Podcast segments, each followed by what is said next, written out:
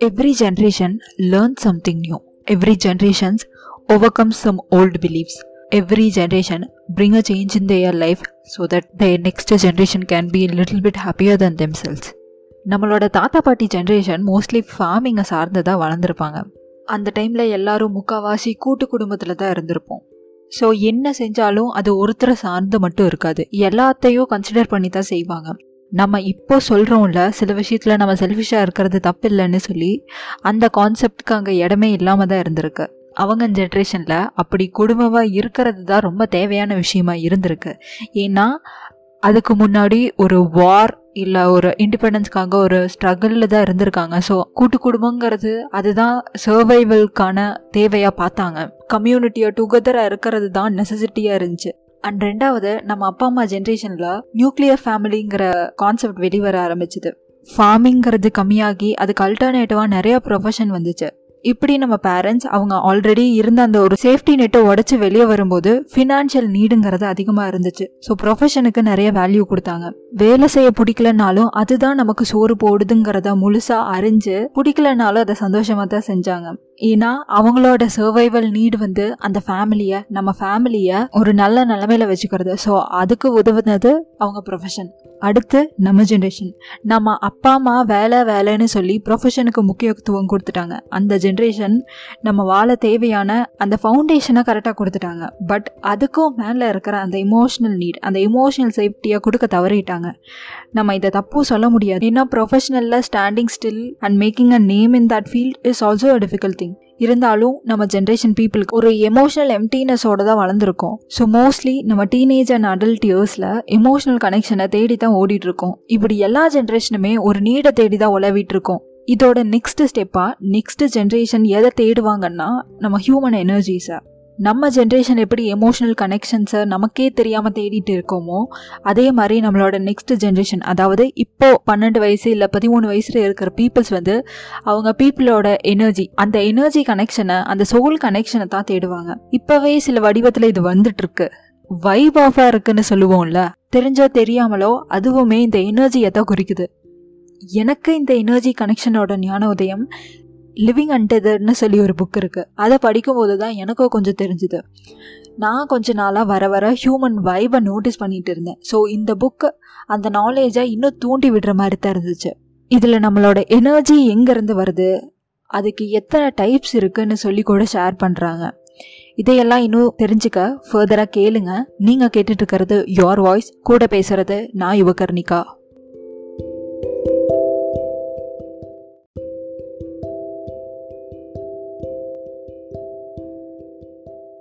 நம்ம ஜென்ரலாக இப்படி ஒரு கேரக்டர் உள்ள பர்சனை இங்கேயாவது பார்த்துருப்போம். அவங்க கூட பேசினா இல்லை சும்மாவே உட்காண்ட்ருந்தாலும் அவங்க கூட டைம் ஸ்பெண்ட் பண்ணாலே போதும். எதுவுமே பெருசாக அவங்க இன்ஸ்பைரிங்காக பேசலைனாலும் எதுவுமே பெருசாக இன்ஸ்பைரிங்காக பண்ணலைனாலும் ஒரு ரெஃப்ரெஷிங்கான ஃபீல் கடைசியில் இருக்கும். இவங்க நம்ம கேங்கில் இருக்கிற ஃப்ரெண்டாக கூட இருக்கலாம். இன்னும் சில பேர் இருப்பாங்க. எவ்வளோ நல்லா பேசினாலும் எவ்வளோ யூஸ்ஃபுல்லான மெமரிஸ் க்ரியேட் பண்ணுற மாதிரி டைம் ஸ்பெண்ட் பண்ணாலும் எண்ட் ஆஃப் த டே ஒரு சின்ன இடத்துல சம்திங் வில் பி ஆஃப் இதுதான் எனர்ஜி அந்த ஃபர்ஸ்ட் சினாரியோவில் அந்த தேர்ட் பர்சனோட எனர்ஜி ரொம்ப பீஸ்ஃபுல்லாக இருக்குது அவங்களோட அந்த பீஸ்ஃபுல்லான எனர்ஜி ரொம்ப ஸ்ட்ராங்காக இருக்கிறனால சுற்றி இருக்கிற நம்ம எல்லாத்தையும் அது இன்ஃப்ளூயன்ஸ் பண்ணுது. இதுவே ரெண்டாவது சினாரியோவில் அந்த பர்சனோட எனர்ஜி ஏதோ ரொம்ப எம்டியாக வீக்காக ஃபீல் ஆகுது. ஸோ அவங்களுக்குள்ள அந்த வீக்காக இருக்கிற எனர்ஜி ரொம்ப அதிகமான பவரில் இருக்கிறனால அதுவும் நம்ம சுற்றி இருக்கிற பீப்புள்ஸை நம்மளை இன்ஃப்ளூயன்ஸ் பண்ணுது. ஸோ இந்த மாதிரி ரெண்டு கேரக்டர்ஸ் இருக்கிற பீப்புள்ஸை கண்டிப்பாக பார்த்துருப்போம். அண்ட் இதுலேயே மூணாவது டைப் ஆஃப் ஒரு பர்சன் இருக்காங்க. இவங்க கிட்டத்தட்ட எனர்ஜி கெமிலியான் மாதிரி எனர்ஜி அப்சர்பர் மாதிரி. நான் ஒரு காலத்தில் இப்படி தான் இருந்தேன். லைக் எந்த மாதிரி எனர்ஜி கொடுக்குற பீப்புள் கூட இருக்கிறோமோ நம்மளும் அதே மாதிரி எனர்ஜியை தான் இமிட் பண்ணுவோம். ரெஃப்ரெஷிங்கான எனர்ஜி கொடுக்குற பீப்புள் நம்ம கூட இருந்தாங்கன்னா நம்மளும் அந்த ரெஃப்ரெஷிங் எனர்ஜி எமிட் பண்ணுவோம். இல்லை டிப்ரெஸ்டான எனர்ஜி உங்களோட அவுட்டர் என்விரான்மெண்ட் கொடுக்குதுன்னா அப்போது அந்த டிப்ரெசிவ் எனர்ஜியை எமிட் பண்ணுவோம். இந்த மாதிரி பீப்புள்ஸுக்கு வந்து அவங்களோட எனர்ஜியை சேஃப்கார்ட் பண்ணி வைக்க தெரிஞ்சிருக்கணும். அண்ட் ரெண்டாவது எக்ஸ்டர்னல் என்விரான்மெண்ட்ல இருந்து வர எனர்ஜி அது வெறும் எக்ஸ்டர்னல் எனர்ஜி தான். நம்ம இன்ஃப்ளூயன்ஸ் பண்ண முடியாதுங்கிற ஒரு புரிதல் இருக்கணும். அந்த இடத்துல ஒரு லிமிட் இருக்கணும். ஏன்னா நடுவில் இந்த மைல்டான லைனை நம்ம கவனிக்காமல் விட்டுட்டோம்னா ஒரு காலத்துக்கு அப்புறம் அந்த எக்ஸ்டர்னல் எனர்ஜி தான் நம்மளோட எனர்ஜி மாதிரி நம்ம முடிவு பண்ணிப்போம்.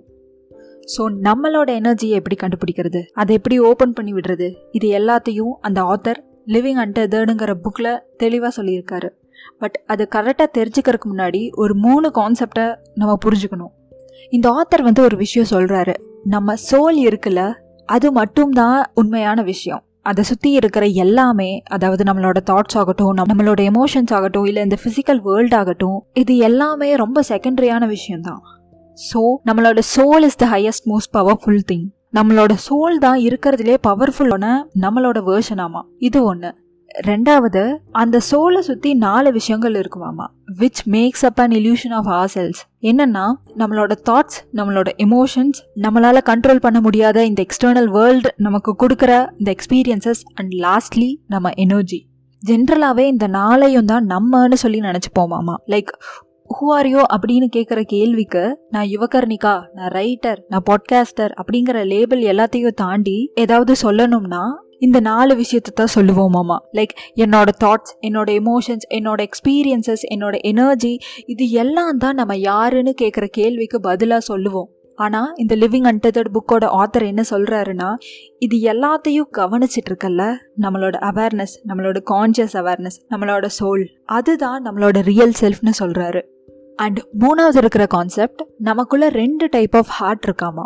ஒன் இஸ் ஸ்பிரிச்சுவல் ஹார்ட் இந்த ஹார்ட் தான் நம்மளோட இன்ட்யூஷன் ஆகட்டும் நம்மளோட விஸ்டம் ஆகட்டும் நம்ம ஒரு விஷயத்துக்கு எப்படி கிரேட்ஃபுல்லாக ஃபீல் பண்ணுறோம் இது எல்லாத்துக்கும் responsible and the other one is energy heart இந்த ஹார்ட் தான் நம்ம எமோஷன்ஸ் அந்த எமோஷன்ஸுக்கு எப்படி ரியாக்ட் பண்ணுறோம் இது எல்லாத்தையும் டிரெக்ட் பண்ணுதுன்னு சொல்லி சொல்கிறாரு இப்போ கொஞ்சம் டாபிக் டிவியேட் ஆகி போயிட்டுருக்கு. பட் நான் என்ன சொல்ல வரேன்னா நம்ம தாட்ஸ் நம்ம எமோஷன்ஸ் அண்ட் நம்மளோட எக்ஸ்பீரியன்சஸ் எவ்வளோ முக்கியமோ அதே மாதிரி நம்ம எனர்ஜி எவோக் பண்ணுறோம்ல அதுவும் முக்கியம்னு சொல்கிறாரு ஸோ இந்த எனர்ஜி ஹார்ட் தான் நம்ம எமோஷன்ஸை நம்ம ஃபீல் பண்ணுற எமோஷன்ஸை அண்ட் நம்ம அட்ராக்ட் பண்ணுற எனர்ஜியை முடிவு பண்ணுது. ஒருவேளை அந்த எனர்ஜி பிளாக்டு எனர்ஜியாக இருந்தால் ஃபர்ஸ்ட் நம்மளோட எமோஷன்ஸும் அதுக்கு நம்மளோட ரியாக்ஷன்ஸும் ஏன் வருதுன்னே சொல்ல முடியாது. ஏன்னா அந்த இடத்துல நம்ம எனர்ஜி பிளாக் ஆயிருக்கு. இந்த எனர்ஜி ஏன் பிளாக் ஆயிருக்குன்னா நமக்கு ஏதோ ஒரு wounded-ஆன பாஸ்ட்ல இருந்து தான் அந்த பிளாக்கேஜ் வருதுன்னு சொல்றாரு. ஒரு எக்ஸாம்பிளுக்கு திங்க் ஆஃப் திஸ் சுச்சுவேஷன் நீங்கள் உங்கள் பாஸ்ட்டில் ஒரு ரிலேஷன்ஷிப்பில் இருந்திருக்கீங்க. அந்த ரிலேஷன்ஷிப்பில் உங்கள் பார்ட்னர் பொண்ணாக இருக்கட்டும் பையனாக இருக்கட்டும் ஏதாவது ஒரு சில சுச்சுவேஷன்னால சில விஷயங்களை உங்களை செய்யக்கூடாதுன்னு சொல்லியிருக்காங்க. செய்ய விடாமல் இருந்திருக்காங்க. சில விஷயங்களை செஞ்சுதான் ஆகணும்னு சொல்லி ஃபோர்ஸ் பண்ணியிருக்காங்க. அப்போது மோஸ்ட் ஆஃப் த டைம்ஸ் நம்ம அதை நோட்டீஸ் பண்ணினாலும் பண்ணலைன்னாலும் அந்த ஒரு செயல் ஒரு பிட்டரான எக்ஸ்பீரியன்ஸாக தான் நமக்கு இருந்திருக்கும். ஸோ அந்த செயலோட எக்ஸ்பீரியன்ஸ் பிட்டர் ஆகும்போது நமக்கே அறியாமல் நம்ம வூண்ட் ஆகும்போது அந்த பர்டிகுலர் செயலுக்கு மட்டும் ஒரு பிளாக்கேஜ் நமக்குள்ள உருவாகும். சில வருஷங்களுக்கு அப்புறம் அந்த ரிலேஷன்ஷிப் பிரேக் ஆகி ஒரு புது ரிலேஷன்ஷிப்குள்ளே போகும்போது இந்த டைம் என்னதான் உங்கள் பார்ட்னரும் நீங்களும் ரொம்ப ஹெல்தியான வேல உங்கள் ரிலேஷன்ஷிப்பை ஹேண்டில் பண்ணினாலும் அந்த ஒரு பர்டிகுலர் விஷயம் வரும்போது மட்டும் we will still have that energy blockage அப்போது ஆப்வியஸாக அந்த ரிலேஷன்ஷிப்பில் நம்மளால் நம்மளோட ஃபுல் எனர்ஜியை கொடுக்க முடியாது. இப்படி நம்மளோட வூண்டடான பிளேஸில் இருந்த சில வருஷத்துக்கு அப்புறம் ஒரு நியூ எனர்ஜி ஃபார்ம் ஆனால் கூட அதனால் வெளியே வர முடியாது. ஏன்னா எவ்வளோ வூண்ட் ஆகியிருக்கோமோ அந்த அளவுக்கு நமக்குள்ள எனர்ஜி பிளாக்கேஜஸ் இருக்கும்.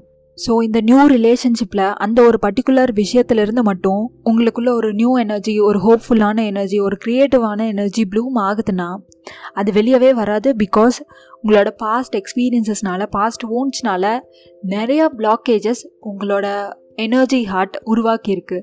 ஸோ எவ்வளோ பாசிட்டிவான எனர்ஜி உங்களுக்குள்ளே இருந்தாலும் உங்களுக்குள்ளே உருவானாலும் அதனால வெளியே வர முடியாது.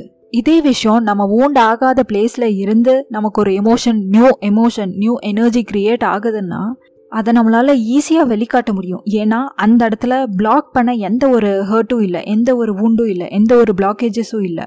ஸோ அப்போது அந்த இடத்துல நம்மளோட எனர்ஜியை எவோக் பண்ண நமக்குள்ள வர எனர்ஜியை எமிட் பண்ணுறதுக்கான லிமிட்டே கிடையாது. ஸோ நம்மளோட ஊன்னால எவ்வளோக்கு எவ்வளோ பிளாக்கேஜஸ் அதிகமாக இருக்கோ அவ்வளோக்கு அவ்வளோ நம்மளோட எனர்ஜி நம்மளோட வைபை காட்ட முடியாமல் இருக்கும். இது கூடவே இந்த ஆத்தர் இன்னொன்னும் சொல்கிறாரு நம்மக்கிட்ட டிஃப்ரெண்ட் டிஃப்ரெண்ட்டான எமோஷன்ஸ் இருக்கிற மாதிரி நமக்குள்ள டிஃப்ரெண்ட் கைண்ட்ஸ் ஆஃப் எனர்ஜிஸும் இன்னும் டிஃப்ரெண்ட் கைண்ட்ஸ் ஆஃப் பிளாக்கேஜஸும் இருக்குமாமா ஸோ ப்ராபப்ளி நீங்கள் எந்த இடத்துல ஊண்டடாக இருக்கீங்கன்னு தெரியாமல் இருக்கிற பீப்புள்ஸுக்கு அவங்க எனர்ஜி அதாவது உங்கள் வைப் எங்கே ஆஃபாக இருக்குதோ எந்த இடத்துல டக்கு டக்குன்னு ட்ரிகர் ஆயிடுறீங்களோ எங்கே நம்மளால் அந்த வைபை நம்ம ஃபீல் பண்ணுறதை ஃபுல்லாக எக்ஸ்ப்ரெஸ் பண்ண முடியாமல் போகுதோ அந்த இடத்துல வி ஹாவ் டு திங்க் நம்மளால் ஏன் இதை முழுசாக வெளிக்காட்ட முடியலை? நம்மளோட எனர்ஜியை ஏன் மற்றவங்க கிட்ட ஷேர் பண்ண முடியலை? இதை யோசிக்கும் போது நீங்கள் எங்கே ஊண்டடாக இருக்கீங்க? உங்களோட எனர்ஜி எங்கே பிளாக் ஆகியிருக்குன்னு தெரிஞ்சுக்கலாம். ஸோ இதையெல்லாம் தெரிஞ்சு ஹீலாக ஹீலாக நம்ம பிளாக்கேஜஸ் கொஞ்சம் கொஞ்சமாக கம்மியாகும். அப்போது we can express ourselves more we can be ourselves more அப்போ தான் நீங்கள் எப்பேற்பட்ட ஹியூமன்னு சொல்லி உங்களுக்கும் தெரியும். உங்களை சுற்றி இருக்கிற பீப்புள்ஸும் உங்களோட எமோஷன்ஸை உங்களோட ரியாக்ஷன்ஸை தள்ளி வச்சு உங்களோட ட்ரூ செல்ஃபை பார்ப்பாங்க. That is gonna define who you are so இந்த எபிசோட் கொஞ்சம் ஸ்பிரிச்சுவாலிட்டி அண்ட் செல்ஃப் டெவலப்மெண்ட்டை தூவி விட்ட மாதிரி தான் இருந்துச்சு. மேபி நெக்ஸ்ட் எபிசோடில் இன்னும் டிஃப்ரெண்ட்டான இன்னும் நல்லா மோட்டிவேட் பண்ணுற மாதிரியான டாபிக் பேசலாம். So follow your voice on Spotify and Google podcast and stay tuned have a great week ahead I'll see you next week அதுக்குள்ளே என்கிட்ட ஏதாவது ஷேர் பண்ணோம்னா the Yuvakarnika at Gmail dot com அப்படிங்கிற mail ஐடிக்கு share பண்ணுங்கள் or என்னோட Instagram handle யுவகர்ணிகாக்கு DM பண்ணுங்கள் எபிசோட் ஷோ நோட்ஸில் நான் எல்லாத்தோட லிங்க்கையும் தரேன். நீங்கள் கேட்டுட்டு இருக்கிறது யோர் வாய்ஸ் கூட பேசுறது நான் யுவகர்ணிகா. டாட்டா.